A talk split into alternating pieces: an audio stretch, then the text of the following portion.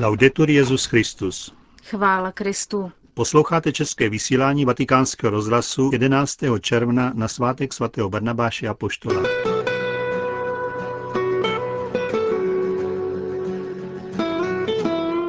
Dnes vám přinášíme Týden ve Vatikánu, náš přehled. Církev povzbuzuje a podporuje vědecké bádání proslov Benedikta XVI. k účastníkům letní školy Vatikánské observatoře. A další zprávy.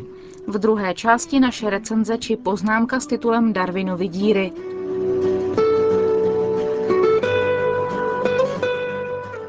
Zprávy vatikánského rozhlasu. Vatikán. Ředitel vatikánské observatoře Pater José Fines představil v rámci audience svatému otci 26 mladých vědců z 22 zemí, z nich 14 je rozvojových, účastníkům 11. letní školy vatikánské observatoře. Petrův nástupce ve svém projevu k ním zdůraznil. Již od svého založení v roce 1891 Vatikánská observatoř ukázala touhu církve vřele přijímat, povzbuzovat a podporovat vědecká studia, přesvědčení, že víra a rozum jsou jako dvě křídla, jež pomáhají člověku, aby se povznesl ke kontemplaci pravdy.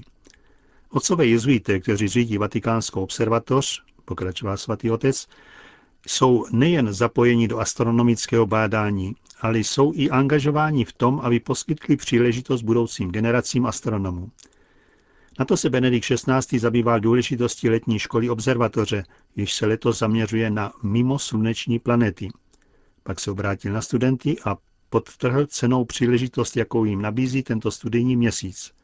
Řekl, velká rozmanitost vašich zkušeností a kulturních tradic může být pramenem velkého obohacení pro vás pro všechny. Když se tato malá mezinárodní komunita stane znamením mnohem větší a rozsáhlejší vědecké spolupráce pro dobro celého lidstva. Vatikán. Dnes 11. června v 19.30 zahájí Benedikt XVI. v Lateránské bazilice práce církevního setkání římské diecéze na téma Ježíš je pán. Vychovávat k víře, následování a k vydávání svědectví. Jsou pozváni všichni faráři, kněží, řeholnice a především věřící, nejméně 20 osob z každé farnosti, zvláště mladí. Vicegerent arcidiecéze Monsignor Moretti v interview prohlásil. Chceme na jedné straně znovu vyhranit specifický návrh k tomu, co dělá a má dělat církev ve výchově a při předávání víry, a soustředit pozornost na Ježíše, který je živý, je z mrtvých stalý. Zároveň bychom chtěli vzbudit jakési svaté spojenectví mezi těmi, kteří se angažují ve výchově a zvláště ve školách. Vatikán. Závěrečný dokument shrnující výsledky páté generální konference biskupů Latinské Ameriky a Karibiku byl dnes předán svatému otci. Ten při té příležitosti přijal kardinála Franciska Javiera Erazurise Osu, arcibiskupa v Santiago de Chile, brazilského arcibiskupa ze San Salvadoru kardinála Geralda Machela Angelo a prefekta kongregace pro biskupy kardinála Giovanni Battisture. Pátá generální konference se konala v květnu v Brazílii v Aparecidě a závěrečný dokument, který tu biskupové zveřejnili, poselství božímu lidu, ještě musí projít schválením svatého stolce. Očekává se, že po schválení dokumentu papežem bude publikován v červenci nebo v srpnu. Vatikán. Dnes začala návštěva slovenských biskupů u svatého otce ad limina apostolorum. Svatý otec dnes přijal první skupinu biskupů, v níž byli bratislavsko-trnavský arcibiskup Ján Sokol s pomocnými biskupy Jánem Orošem a Stanislavem Zvolenským, prešovský eparcha Ján Babjak, baňskobistrický biskup Rudolf Baláš s pomocným biskupem Tomášem Gálisem a nitranský biskup William Judák a pomocný biskup Marián Chovanec. Další skupinu slovenských biskupů přijme svatý otec ve čtvrtek. Ve středu se biskupové zúčastní generální audience a odpoledne v 17 hodin budou celebrovat při svatou v kostele Santa Maria Maggiore. Zamboanga. Katolický kněz byl unesen na Filipínách. Včera v dopoledních hodinách v přímořské vesnici Bulavan unesli ozbrojení muži 57-letého misionáře Giancarla Bosiho, člena Papežského institutu zahraničních misií, který byl na cestě do kaple sloužit mši. Policie podezřívala členy Moroislámské osvobozenecké fronty, skupiny bojující za nezávislost Mindaná na Filipínách. Ta už vydala prohlášení, že s únosem nemá nic společného. Filipínští biskupové dnes zveřejnili apel na propuštění otce Bosiho. Otec Giancarlo Bossi působí v regionu Mindanao od roku 1980 a je velmi oblíbený. Otec Bosy je druhým uneseným italským knězem v oblasti. V roce 2001 byl unesen otec Giuseppe Pier Antoni a propuštěn byl o několik měsíců později. Konec zpráv. Týden ve Vatikánu. Přehled událostí od úterý 12. června do pondělí 18. června. Úterý 12. června. Chryzostom II., arcibiskup Nové Justiniány a celého Kypru, vykoná oficiální návštěvu u Benedikta XVI. Během svého pobytu v Římě bude putovat po římských bazilikách a v sobotu má být podepsána společná deklarace. Zasedání administrativní rady Fundace Populorum Progressio v domu Sancte Marte. Středa 13. června. V 10.30 se bude konat na náměstí svatého Petra pravidelná generální audience Benedikta XVI. Pátek 15. června. Slavnost nejsvětějšího srdce Ježíšova, Den kněžského posvěcení. Kardinál státní sekretář Bertone zahájí svou návštěvu Polska přednáškou na 7. kongresu v Hnězdě na téma Člověk, cesta Evropy. Jak udělat náš svět ličtější. Neděle 17. června. Pastorální návštěva Benedikta XVI. v Asisi u příležitosti 8. výročí obrácení svatého Františka. V 10 hodin bude sloužit mši svatou na dolním náměstí svatého Františka a povede modlitbu Anděl Páně.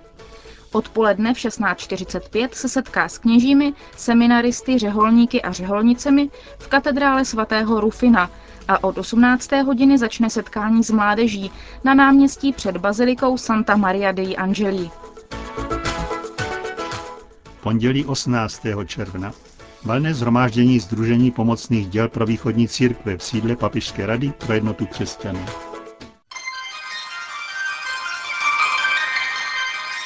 O čem se mluví?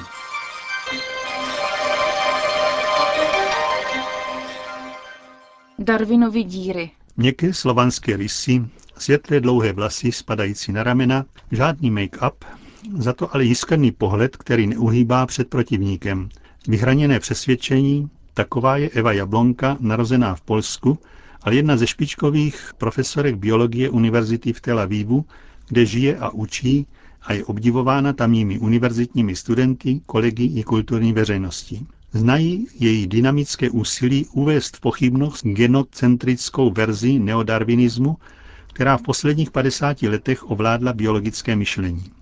Zastává totiž, že jsou zcela neuspokojující evoluční teorie, které kladou důraz jedině na DNA, na náhodnost jejich proměn a na schopnost předávat zděděné informace během řetězce žijících jedinců. Jistě postavit se proti převládajícím postojům je vždy nepohodlné a v tomto případě také riskantní na úrovni komunikace. V polemické atmosféře vytvořené kolem tohoto tématu je snadné, aby kritický postoj k darwinismu dostal i hned nálepku a byl diskvalifikován jako kreacionalistický a tedy protivědecký. Ona však nepřijímá toto subtilní vydírání a vznáší požadavek, který vyvěrá z každého vážného kulturního úsilí.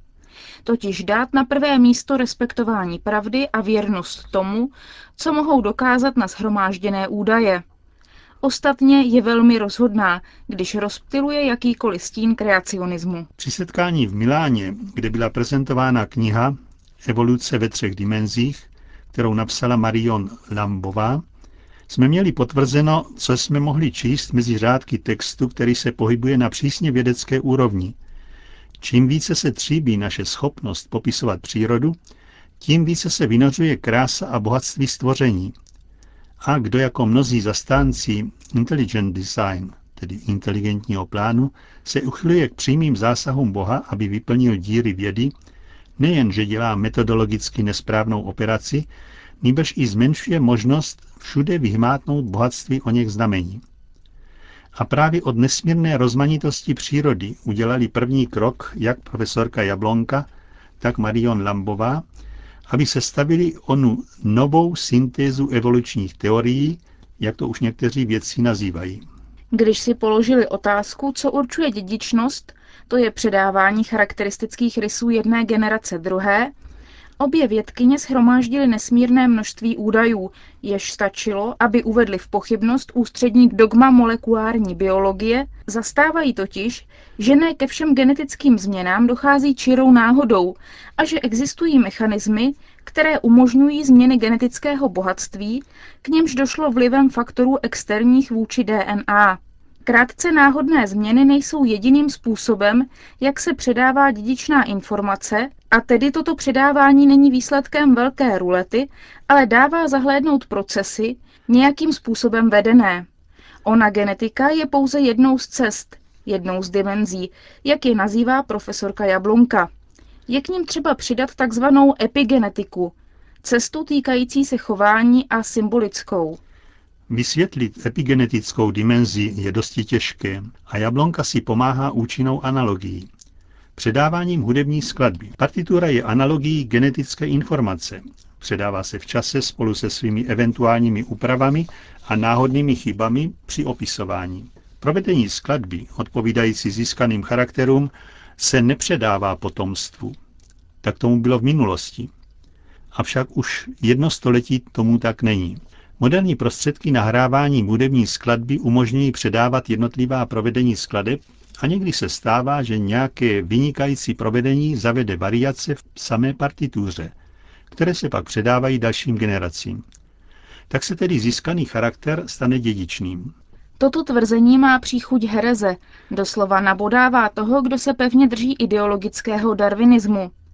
Připomíná Lamarckův model tabu moderní biologie, který se každý gymnazista naučil posuzovat s ironií jako naivní pokus výkladu přírody, který se stal zbytečným po triumfu darwinismu. Zůstává faktem, že už po 30 let je známo a dokumentováno množství příkladů epigenetických dědičných systémů, že se totiž předávají negenetické informace potomstvu a Jablonka prohlašuje, že ji více zajímá přihlížet k faktům, než poslouchat ono tyranské, politicky korektní, které zakazuje jakýkoliv odkaz na lamarkismus. Tento postoj se stává ještě více angažovaný ve vztahu k dvěma dalším dimenzím evoluce. Jablonka uvádí četné příklady způsobů chování jako odpověď na prostředí nebo asimilovaných skrze proces přizpůsobení se, ty pak jsou zvoleny výběrem a stanou se vrozenými způsoby chování. U živočichů jde o návyky, jak si obstarat obživu, jak se rozplozovat, jak přebývat, jež byly získány vzájemným stykem s jednotlivci téhož druhu. K tomu může dojít různými způsoby. Předáváním látek, které ovlivňují chování, prostřednictvím vrývání do paměti nebo napodobováním rodičů. V případě člověka se projevují všechny předešlé dynamiky, ale vynořuje se prvek diskontinuity, která činí lidský vývoj zcela odlišným od jakéhokoliv živoucího jedince. S člověkem se prosazuje čtvrtá dimenze evoluce, totiž symbolická, na kterou poukázal již filozof Ernst Cassier, jako charakteristická pro lidské bytosti, které on definoval symboličtí živočichové. Je to dimenze, která se vyjadřuje skrze racionalitu, jazyk, umělecké vyjádření a náboženskou zkušenost a která nabývá rozhodující úlohu v našich dějinách evoluce. Ve své mnohorozměrné vizi Jablonka vidí, že všechny čtyři způsoby předávání informací navzájem na sebe působí a tak utvářejí průběh vývoje. Ten už neprobíhá naslepo, vydán na pospas náhodným genetickým změnám. Změny v dějinách živých bytostí už nemusí čekat na náhodu genetických změn a na následný přírodní výběr. S objevením člověka se symboly stávají hlavními protagonisty evoluce. A když se vynoří něco nového, není to pouze následek náhod při zdvojení DNA, ale může to být kladný výsledek jevů, přizpůsobení se a tvořivosti. Tak nehmotné prvky lidské existence vstupují do chrámu vědeckého vysvětlení a vstupují tam plným titulem a hlavní branou.